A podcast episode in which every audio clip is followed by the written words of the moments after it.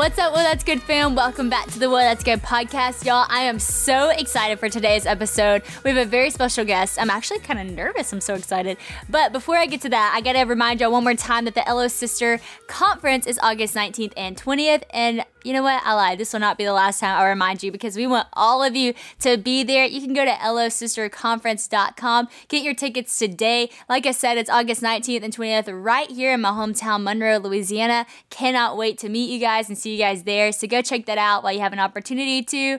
And now, without further ado, we can get to who is on the podcast today. He is very well known with his YouTube channel having more than 90 million hits. We actually have Emmanuel Acho on the podcast today. He has done some incredible things, to name a few. He started the podcast Uncomfortable Conversations with a Black Man, which, like I said, has reached to over 90 million views. And he's also just helped so many people around our country with racial reconciliation, which I just gotta say, I am so, so thankful for this man man and what he has done. He also is a 2021 Sports Emmy winner. He's a Fox Sports analyst and a television personality. You might have seen him because he helped host The Bachelor one season. All my girls out there said, hey, y'all, he is an incredible person, and I cannot wait to interview him on the podcast. So without further ado, welcome to the podcast, Emmanuel Acho. Yo, Sadie, it is an honor. For those listening, Sadie and I have been social media friends for like 18 months now. Um, we have. But it's not official until it's official. So it's glad to officially be your friend. The Bachelor was um, the job of a lifetime. Uh, unknown fact that people do not realize that was a six hour shoot that was cut down to 44 minutes. No six way. Hours. What? It is um, the hardest thing I've ever done on television, truly. And for those that don't wow. know, I host a, a, daily show. So that's not like uh, saying it lightly um, Sadie, the directions were truly to some degree as such. Okay, Emmanuel, walk out, walk onto the stage. Walk onto the stage and you look directly at camera and you read from the teleprompter. Welcome, I'm your host, Emmanuel Acho, taking over for Chris Harrison, which means this is likely going to be the most uncomfortable episode of The Bachelor yet. Pivot to camera two, Sadie. Now, continuing reading from the second camera, on this episode, we will reveal who Matt James finally falls in love with. Is it Rachel Kirkconnell? Is it Michelle? Is it Bri? After reading 360 Pivot, open up and bring out the first guest, Bri. Bring her out. If she goes in for a hug, hug her. If she doesn't, don't. Sit on the couches, look directly at Bri, talk for a minute and a half. But Emmanuel, after a minute and a half, you have to toss to a three minute video package that Bri has not yet seen. Oh my gosh when you toss to that package that Bri has yet to see, if you see her start to get emotional, just simply ask her one short question. So, Bri, how are you feeling right now?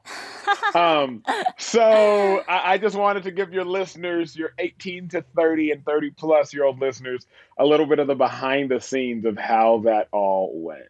Oh my gosh, I, am sure everyone just loved that. It's almost like we could have expected it to go like that, especially if you watch The Bachelor and you know that question.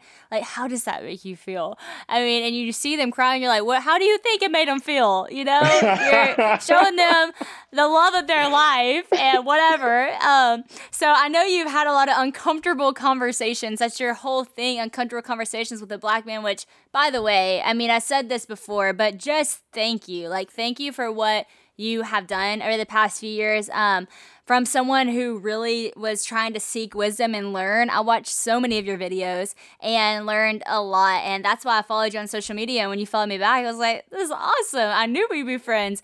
Um, but truly, just thank you for that. And I can only imagine that a lot of uncomfortable conversations led you to being able to own that moment at The Bachelor very well. Um, so just want to take a second to say thank you for what you do. And to everyone listening, if you don't follow this man, you need to.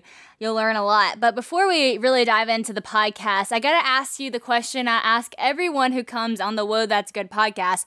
And the question is, and I'm really looking forward to this because you spit out a lot of advice, but what's the best piece of advice that you've ever been given? so that's such a tough question because I live by quotes. Um, mm-hmm. The best piece of advice I've ever been given. Uh, okay, I'll give you two answers. I'll give you two answers.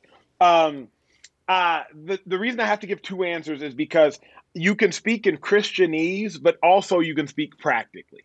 Right? Yep, Christianese yep. being like a super spiritual answer, but then I just got to give like a real practical answer. Um, the the best advice from a spiritual perspective is um, get to know Jesus. He's worth getting to know.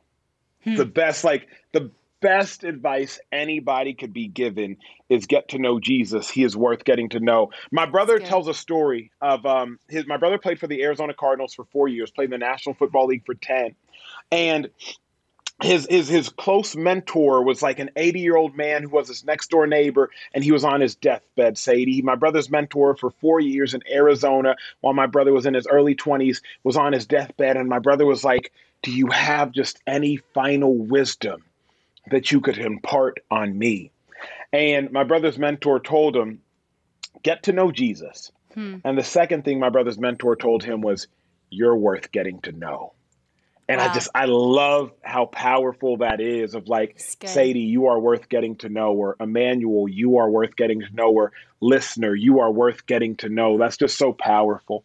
Hmm. Um, the next more practical piece of advice that I have been given, um, I would probably say, be you because everybody else is taken. Yep. And I think Yep. we live in a world now, Sadie, where everybody is trying to be like somebody else. Oh, well, I want to be like Sadie. I just love her so much, and her family looks so cute on Instagram. or like, but I want to be like this person or that person. Man, everybody's already taken. So be That's the best version of yourself because everybody Yep. else is taken. That's great. I love that. The sign behind me literally says live original. That's my whole ministry of just live original. You were created originally. And whenever you live um, originally and you live to be the person that you were created to be, I find that you don't compare yourself to anyone else because who else is there to compare yourself to, you know? And when you're looking at God and you're like, hey, God, you created me. I'm going to learn who I am from you and not who the world tells me I should be or says I have to be. There's just such a confidence that comes with that. And the world gets to see something that they've never seen before, a new image of God. And so I love that. Great advice. And I love your your advice about how you're worth getting to know and how it you can tell even with you saying that that that shaped a lot of who you are and what you do. Because that's what you do. You tell people they're worth getting to know and you Yeah. show that by your interviews. So I want to ask you, so you already opened up the door that, you know, you believe in Jesus, you love Jesus, you have faith. Do you feel like your relationship with God has shaped what you've done? You know, has that helped you with lean into the things that you're doing right now? Yes. So, as Sadie has kind of alluded to, Uncomfortable Conversations with a Black Man, uh, the series I started that uh, partnered me with Oprah, amongst other things, all I'm really doing is preaching. It's just that people who aren't familiar with the church aren't familiar with what I'm saying. So they're That's like, true. oh my gosh, Emmanuel, that's so good. I'm like, yeah, Paul said it. You know, Yeah, like, yeah. um, like I said the other day, I was like, um, I was like, comparison is the thief of joy. And somebody was like, wow, Emmanuel, that's great. I was like, yeah, yeah, it's in the Old Testament. Um, so, s- Sadie, That's my, my faith and my relationship with Jesus has truly dictated my speech because it is oh, out of the overflow of the heart, the mouth speaks. Yes. And so I think that I just try to speak with words that have been impressioned on me. It's and- If we're being honest, I would say that Jesus was the ultimate unifier. Yeah. And I now try to stand in a position to act as a bridge in the midst of the turmoil between our black brothers and sisters and our white brothers and sisters. I just tried to act as a bridge and a unifier, understanding that empathy is the greatest way um, to love. And I always say, and I don't know if you've read a book called Love Does, Bob Goff. yes. Yes. Phen- he phenomenal was just book. on the podcast too. That's so good. Yeah, Bob Goff is, and it's crazy enough. After I wrote my last book, Bob Goff DM'd me, and I was like, "Wait, you know who I am?" That's awesome. um, That's but he, awesome. I, I think about the aspect of in, in this day and age of society, guilt doesn't cause anyone to change. Love does, Yep. and I try to speak from a place of love. Hmm.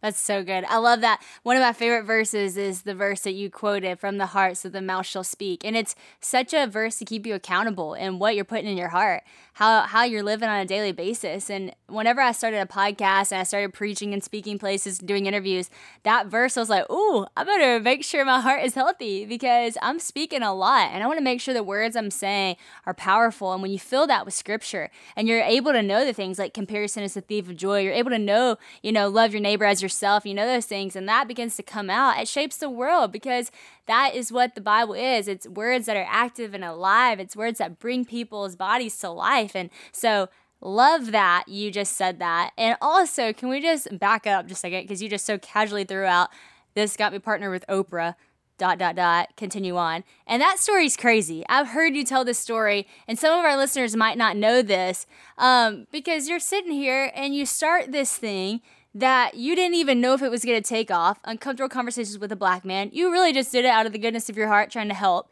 And then next thing you know, boom, boom, boom, boom, boom, here you are years later at 90 million views. I mean, let's just back up. How did this happen? Um, okay, let, us put everybody in the driver's seat for a moment. So, our world is in the midst of uh, some of the greatest chaos it has been in in the last 20 years. George Floyd had been murdered. We didn't know what to do, but we all, to some degree, knew we should do something. Mm. And Sadie, I lived in Austin, Texas at the time. I was pacing in my two story townhouse back and forth. Should I weep? should I scream? Should I vent? I didn't know what to do. But I grew up in, in, in, in, in white areas. And so I quickly drove over to my white friend's house. It is four of them, Sadie. It was two couples, they're next door neighbors. And I walk into their house and I am righteously angry. Hmm. I would say righteously. I was for sure angry. I don't know if it was righteous or not. We can talk about that later. So I'm righteously angry, and I go into their house, and we're sitting there talking. And I said this to them, and Sadie, I, I hope you love this conversation because it's very real, and I hope all your listeners lock in right now. So I say this to them. I said, why is it that there's still so much racial tension and they looked at me and they said emmanuel we don't we don't really know they said what do you think the cure or the, the, the cure can be and i said I think white people need to familiarize themselves more with black spaces. My mm. white friends asked me, they said, Well, how? And I said, Well, I don't know. You, you, can go to black church. I used to go to church with them all the time. I said, You can go to black church. Sadie, they responded this. And this is how I knew I needed to start uncomfortable conversations with a black man. They said, We thought black church was your thing. I paused. I said, Wait a second. I said, But I go to, with y'all to white church all the time. They said, mm-hmm. That's that's not white church. That's just church. Oh, I said, wow. To y'all, it's just church because y'all yeah. are white. But when I walk into an auditorium with 2,000 people and I realize there are only seven people, how do I know there are only seven black people? Because I've counted and there are only seven. Um, right. Um, then it's it's white church to me. So we're sitting there talking, and I say, I say to them, I say, how many black people were at your wedding? And they looked and they said, well, you, your brother, one. They said three. I said, so as much as you all want to act as though you literally live and exercise in black spaces, when you think about the people that were so close to you all that you invited to your wedding, there were only roughly three black people out of maybe 250 or so. And so at that point in time, I said, even my most beloved white brothers and sisters aren't properly exposed and integrated to black spaces. So Sadie, I, I created uncomfortable conversations with a black man. I answered the four questions. Why are black people rioting? Why can black people say the N word, but white people can't? What is white privilege? And uh, what about black on black crime? 25 million views in five days.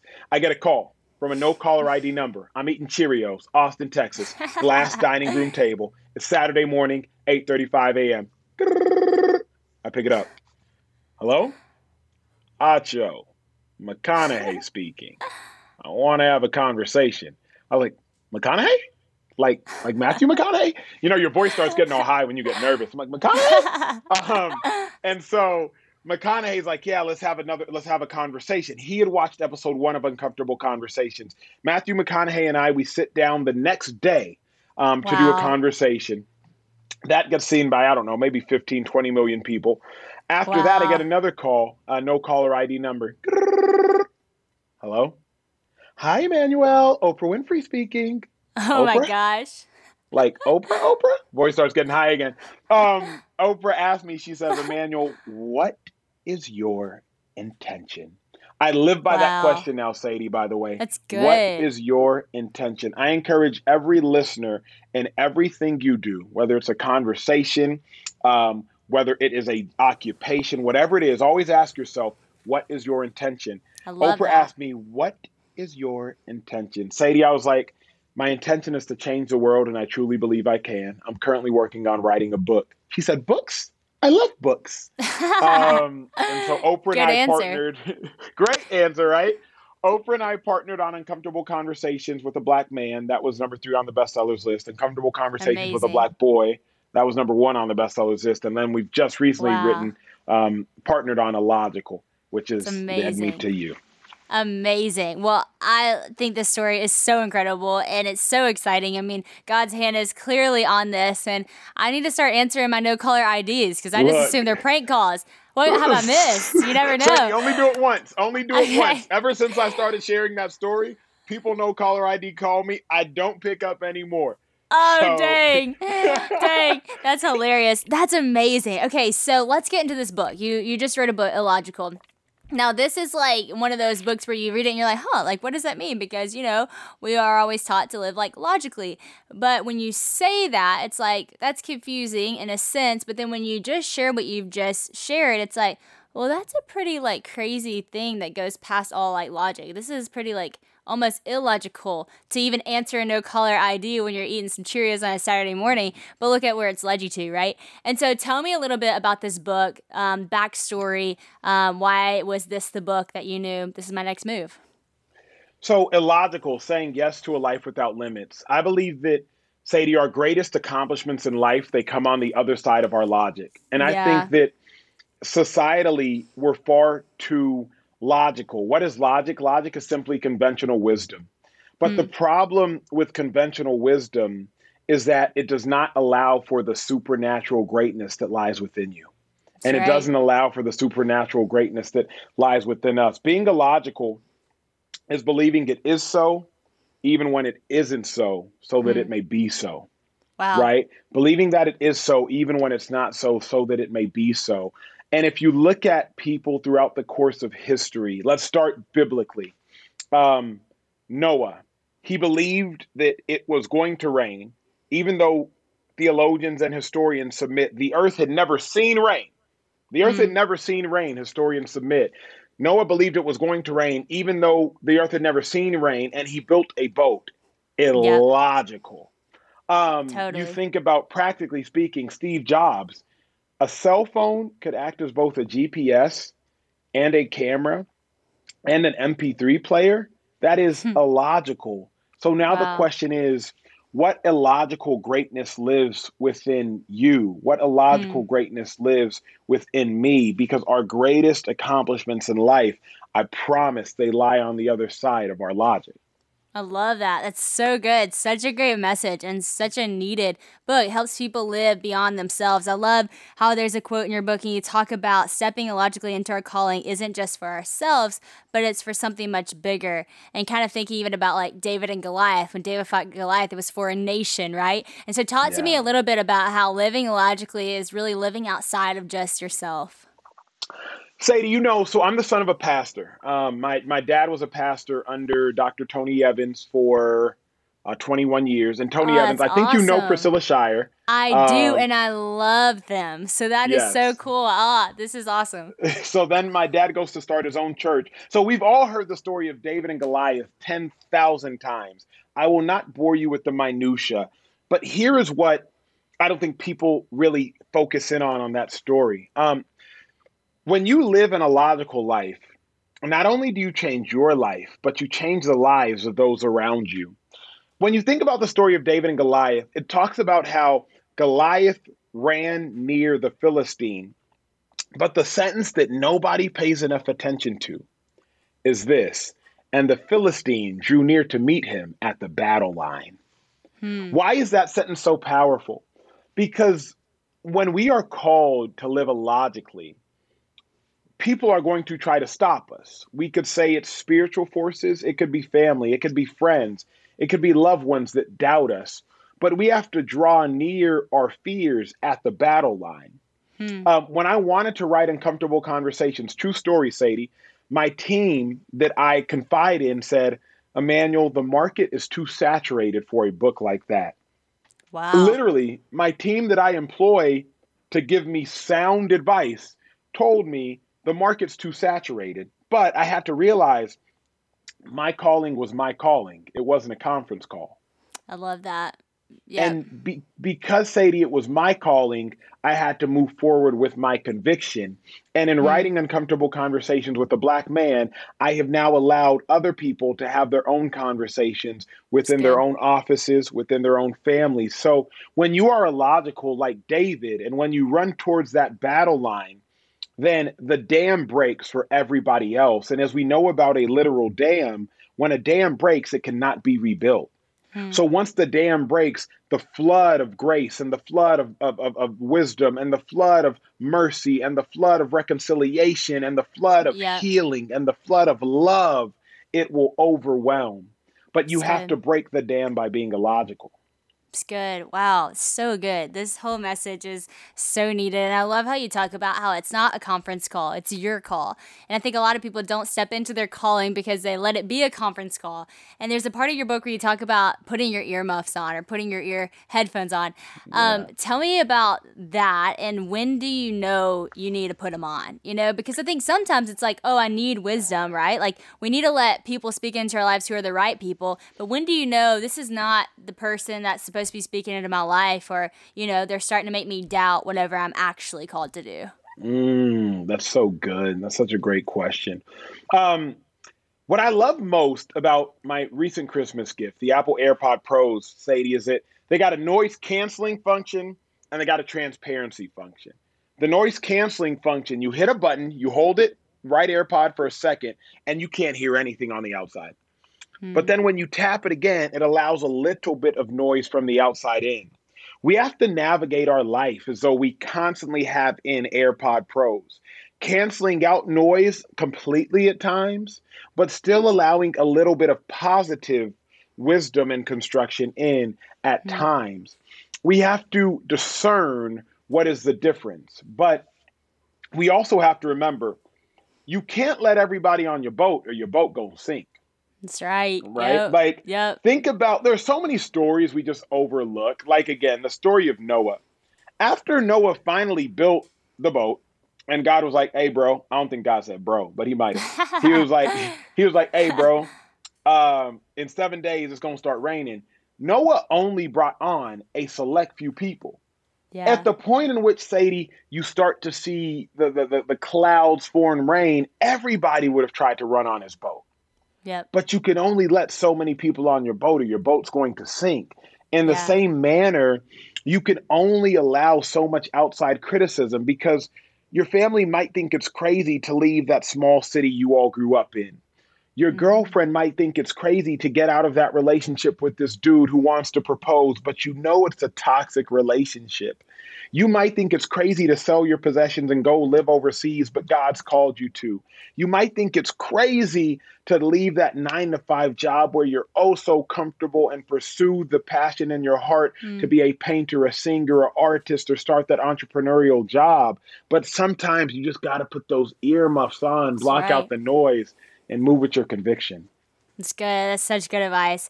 I love how you talk about it might be crazy, and you have this quote in the book. It might be crazy. If you say the words, I might be crazy, it's the first checkpoint on your path to accomplishing greatness. So good and so true. Do you remember the moment for you that you were like, this is crazy, you know, but I'm going to do it? Like, do you remember that moment?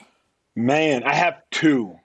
The very first one um, I was playing in the National Football League. I played for the Philadelphia Eagles. And National Football League, it's the sport that literally owns one day a week, Sundays. We all just forgot church is a thing and we go rush home to watch our favorite team. Sadie, I was in the NFL and I went to my coach's office. While in my coach's office, I was looking at uh, uh, his wall, and his wall, it had a depth chart on it. A depth chart, listeners, is it is a ranking of where you fall on the team of importance. Hmm. It will have first position, meaning you are first important, second, third, etc. I peruse this depth chart and don't see my name anywhere. I check again. I don't see my name. Finally, I'm like, what the heck? Why don't I see my name? I start checking other positions. I don't find my name. Sadie, my eyes go to the very bottom of the depth chart and I see big block letters cut. And the NFL cut means you're getting fired. Wow. So I see my name, Sadie, under these big block letters that say cut. There were four names under those under that word cut. One of the names had already been fired earlier that day. So I knew this is about to be it. I hmm. leave my coach's office, Sadie, true story, and I go to the bathroom inside a professional football facility where the owner, who is worth roughly, I think, $5 billion, is located. And I go to the bathroom and I get on hands and knees. I lock the stall and I just start praying. And I was mm like. God, I know you did not bring me here for this purpose. At that mm point in time, while in the bathroom stall of an NFL team facility on the coaches and owners floor, I was like, yo, Acho, you might be crazy. And at that point in time, I realized I wasn't crazy. I was just dangerously illogical, praying my way through That's that situation, great. ending up on that team, um, and living the life in which I, I, I currently live. The second moment would have to be, Sadie, when I sat in that chair in that all white studio for the first ever episode of Uncomfortable Conversations with a Black Man. Yeah. Um, in retrospect, it seems very normal. But if you can imagine Sadie sitting in a chair, hiring a wedding videographer because you don't have a social media team and you don't have a cameraman, um, calling your best friend who's an Olympic gold medalist at the 2016 Olympics, renting out a studio space and talking directly to a camera for nine minutes and 17 seconds, that's pretty crazy. Yeah. Um, yeah. It's it's pretty crazy to think that that conversation would change your world and ultimately have an impact on the world. But those were my two I might be crazy moments, but ultimately I wasn't crazy at all, just dangerously illogical. I love it. I love it so much. It, you know, I even love your answer to Oprah that I want to change the world. And I think that like that's crazy, but I say the same thing. It's like when people ask me what I'm trying to do, what I'm doing, it's like I want to make the world a better place and I believe I can. Like I believe I'm doing it. I believe I can. And I think some people look at the world and they think, you know, I could never or what could I do? But that's the kind of thinking that will make you never, you know, and make you not do the crazy amazing thing of changing the world. And so I think you do have to have a little bit of that craziness in your mind and that illogical spirit to say, you know what? No, like this is what I'm gonna do. Okay, so Manuel, you've done so many great things. You've had huge accomplishments. You have books that are New York Times best selling. You have, you know, Oprah calling you, Matthew McConaughey. You have incredible views but you also have had, you know, moments that have felt like failure or moments that have felt like setback and hard moments, you know, that maybe we haven't seen, maybe we don't know about. And I'm not asking you to tell me about this, but what I am asking you to help the listeners with is how do you get past that? You know, I think a lot of times people see that cut and see their name and they think, well, I'm out. Like, life's over, I'm done. But how do you push past those moments of failure and make them into something great? I love the quote if all you, if what you see is all you see, then you do not see all there is to be seen. It's good. If it's good. what you see is all you see, then you do not see all there is to be seen. Um, during my lowest moments, and I've had some low, low, low moments. Um, mm. In eight years playing football, I got hurt seven times. I wow. tore my quad. I broke my thumb. I tore a ligament in my knee, my MCL. I tore another ligament in my knee. I tore my groin. I had a oh sports hernia. Um, and if all I saw was those injuries, then I wouldn't see the destiny on my life. Yeah. So my encouragement, Sadie, is like whenever you fail, and I always say, I didn't fail, I fell. And if I get up, I win. It's good. Because the winning is in getting up. So to my listeners, I would just to remind them that like, yo, you didn't fail, you just fell. And at some it's point good. in time, we've all fallen. Um, yep. And as long as you get up, you will win. So for me, I just don't believe my eyes. And not in mm. the figurative sense, say it in the literal sense. Like when I saw mm. my name under fired, I just had to choose to not believe my eyes. Um, in life, when you get laid off, you have to choose not to believe your eyes when you look at your bank statement and you're like, oh, it looked like I'm broke. Um, you know what I'm saying? Like you sometimes you got to choose not to believe your eyes relationally. Well, God, I don't know if I'm going to be able to have kids. I thought I was going to be married at 20 and I'm already 30. You have to choose not to believe your eyes because sometimes truly you're choosing not to believe the lies. Yeah. Um, and and that I think is the best way to move past it is like just don't believe the lie. Don't believe that lie. It's good. It's like, that's what faith is. It's the, you know, confidence in the things we hope for and the assurance in the things unseen. It's like, you know what? I don't see it. It might seem impossible. It might look impossible, but God. Thank God I serve the God of the impossible and He's with me and He's for me. And sometimes that doesn't look like getting back on the team, but it looks like going a new direction. And I think that's such an important thing to realize too, because I think so many people are like, sometimes it goes to that point of like, oh, well, that's not my case, that's not my case, that's not my case. And sometimes it is the case, but that doesn't mean that's a bad thing. That just means God has something different or God has something new. And it's not less than just because it's different and new. So I love that. Uh, so much of your book is childlike faith. You know, it's, it's having that childlike faith, and you embody that so well. So I want to talk about this quote. It's so good. He said, I went from going to detention for talking to receiving Emmy nominations for talking.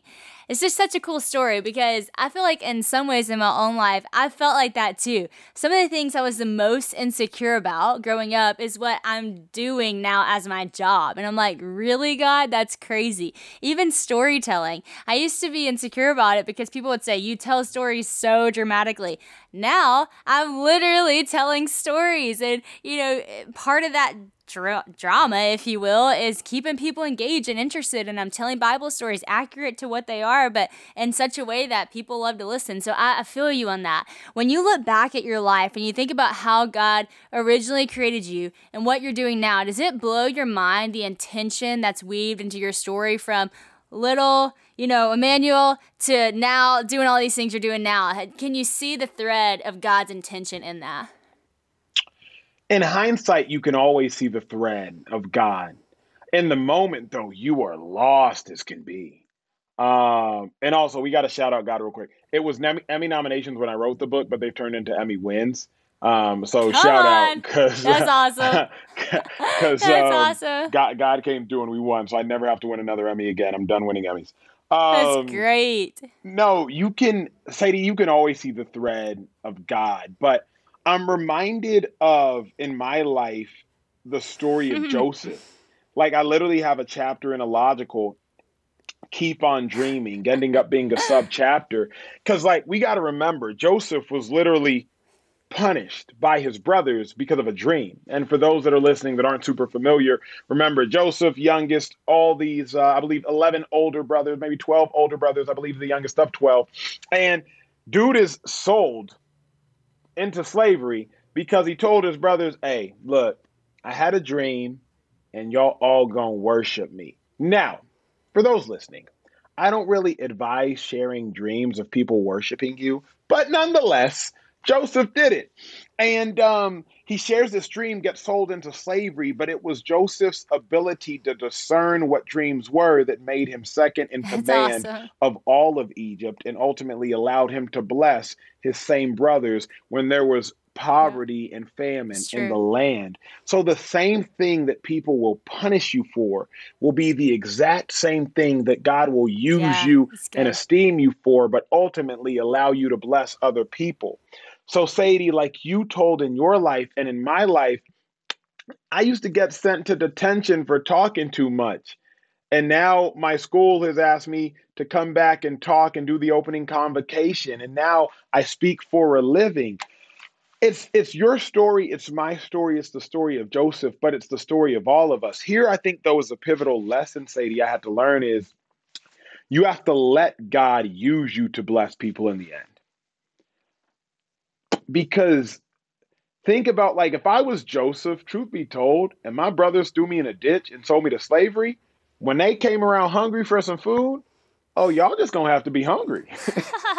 like, y'all yeah, you should have thought about that when you threw me in the pit. Yep. Y'all just, y'all just so gonna good. have to be hungry. In the same breath, those who told me Uncomfortable Conversations the market was too saturated, it's like, yes, you could go back and pour salt or vinegar into the wound, but instead it's like, no, just let God use you ultimately to bless those because what Satan and what other people meant uh, for your ill, God's always going to use for your good. Exactly. And okay, God's obviously put these gifts in each of our lives. You talk about it as the it factor. I love that. And I want to talk about that in a second. But it's like, what would be the best strategy of the enemy would be take away your it factor, you know? Like, let that be the thing people come after. That be the thing people are jealous of so much to the point that they hate you for it or make you insecure about it. Because if he can take away your it factor, then that's stopping you from being the fullest potential that God put inside of you. And so, yeah, I love like no coincidence that we look back and say, that is so funny. That was the thing I was the most insecure about. And now it's what I'm doing for a living, making the world a better place because of it. So I love that. Okay, so talk about people's it factor for a second. How do people discover what it is that they, you know, have been put on the planet to do? It's a big, it's a big thing. Well, let's go full circle. Um, at the very end of Illogical, which is a book where I encourage people to go be their best versions of themselves and change the world. I couch my entire book by saying this, Sadie. If all you've heard is that you can do anything, you have heard too much. That's right. right. That's right. And it's very sobering. But I was reading a, a marriage book one time, and it talked about how if you want to sustain a relationship, it's best that you get married after 25. You all are both financially stable and you do not have kids prior to your financial stability. It mm talks about like if you want to sustain a relation, a marriage and not end in divorce. But it couches a whole book by saying, if all you've heard is that if you get married after 25 and you wait on having kids until you're financially stable and both of the, the partners are financially stable, then you will not get divorced. You've heard too much. That's right. Yeah. And um, so so what is it? Let me tell you this in story form. June 9th, 2020, um, I get a call. I pick up. You have the thing, my friend, you have the thing. And coming from someone who had the thing and has the thing, you, my friend, you have the thing. It was Oprah. We had just finished doing a two hour show together on Apple TV, the Oprah Conversation Meets Uncomfortable Conversations. She had called to tell me, Emmanuel, you have the thing, you have it. So I say, uh, what's the thing? Sadie, she's like, you have a unique ability to speak hard truths, but people still want to hear them. Awesome. I'm reminded that day of a truth that I have to remind everybody listening to this phenomenal conversation. You have the thing. You have the thing. Now the question is, how do you find your thing? Hmm. What are you uniquely uh, what are you uniquely skilled at in this life? And hmm. what do you have a yearning and desire to do. Yeah. Is it sing? Is it write? Is it serve? Is it love on children? Is it be empathetic? Is it lead? Is it compose? Because everybody has the thing. They have a unique ability that they have that they are enhancedly good at. Or everybody has a passion, but everybody has the thing. The trick, mm. though, Sadie, I've realized is it's your developing of your thing in private that will lead to the praise in public. Like snapping. That's that, so good. That's that's what people don't realize. We all yes. have the thing. I promise you listening, take a beat, pause if you're in your car. Don't pause because you might have a green light. But if you're in your car and you drive and take a beat and just really wait a second, that was my thing. Yeah. Uh, but now it's it's what you work on in private that's praised in public. Let's talk David real quick again. David and Goliath. The reason that David was able to slay Goliath wasn't because he got lucky. But yeah. y'all have to remember, and I encourage everybody go back and look at that story. When Goliath, nine foot nine giant, was punking everybody in their mama, when everybody was scared about Goliath, Goliath, David was like, man, when when lions and bears came after my right. sheep in the flock. He said, I would rescue my sheep from the mouth of bears and lions. So who is this giant to me? That's right. yep. Yep. Like my dog David was like, yo, I've been working on my thing in private. So That's you all good. are gonna make me king in public after I slay this giant, but this giant is nothing to me because I've been saving sheep in private. In the same manner, Sadie, like Everybody saw uncomfortable conversations, but I had been sharpening my tools conversationally in private. That's right. So, what I did in private finally got praised in public in the same manner of how you live your life. So, everybody listening is just understanding it's the tools that you sharpen in private that will ultimately lead to your esteem in public, but you just have to sharpen your tools. So, the three takeaways find your thing, develop your thing, and ultimately use your thing. Those are the three takeaways. Find your thing, develop your thing, use your thing. That's great. Boom. There it is. If you're ever preaching or speaking at a church, you let us know because me, Christian, and Honey will be on the front row shouting you down. It's so good. And it, I, I agree with everything you said. I think so many people think that their it, you know, um, is dependent on if it ever is successful, if it ever, uh, there's a mm. stage attached to it, there's a platform, if they get, um, you know, social media famous, TikTok famous, this fam- whatever it is. But that's not it. Like, you're it you can do no matter where you are, no matter what season you're in. And you need to, because that is, I think, how, you know, you begin to have the confident trust in God and the confident trust in yourself to know that when I do get the platform, if I do, or when it does become successful, then I'll know that I know that I know I'm ready for this moment because I've been I've been with the lions and the bears. So what is this giant? Mm, and I think preach. for me, I'm the same way. You know, I am preaching and speaking and doing these things and you know people are like, I want to do what you're doing. I'm like, well, then do it because I've been doing this since I was in seventh grade, having girls over at my house teaching them the word of God. I've been doing this my whole life. Like, there's videos of me when I was five years old, standing on my countertop, telling my parents, God loves you, He has a plan for you, all this stuff. And I'm still doing the same thing, you know? And I think God's just cultivating that within you. And so, friend listening, if you are thinking, you know, whenever I get out of college, whenever I do this, whenever I do that, then I'll do it what, blah, blah. Start now. Start yeah. now. Start cultivating what He's put in you right now. And you'll be amazed at the places and the spaces you walk into. And one day you might be looking at a giant and you'll be able to say, you know, I got this because this is what God's done in me. And so, Emmanuel, I can't thank you enough for being on this podcast. Man, those three takeaways were great to end on. And everything you've said has been an incredible encouragement. You said at the beginning, I live by quotes, and I, I know what you mean now. I mean, quotes just spill out of you, but it's in your heart. And so, for everyone listening, I hope you're encouraged by this conversation. And it doesn't have to end here, learning from Emmanuel. He has so many resources out there. His new book, Illogical, is a great one for you to go read. That's what we talked about today. He also has um, other books like Uncomfortable Conversations with a Black Man and a Black Boy as well. He also has YouTube. He does all kinds of things. Go follow him on social media. You'll be able to figure it out. But thank you again. I'm glad we're official friends. Official and I'm friends. so thankful for this conversation. Sadie, you're the best. We'll talk soon.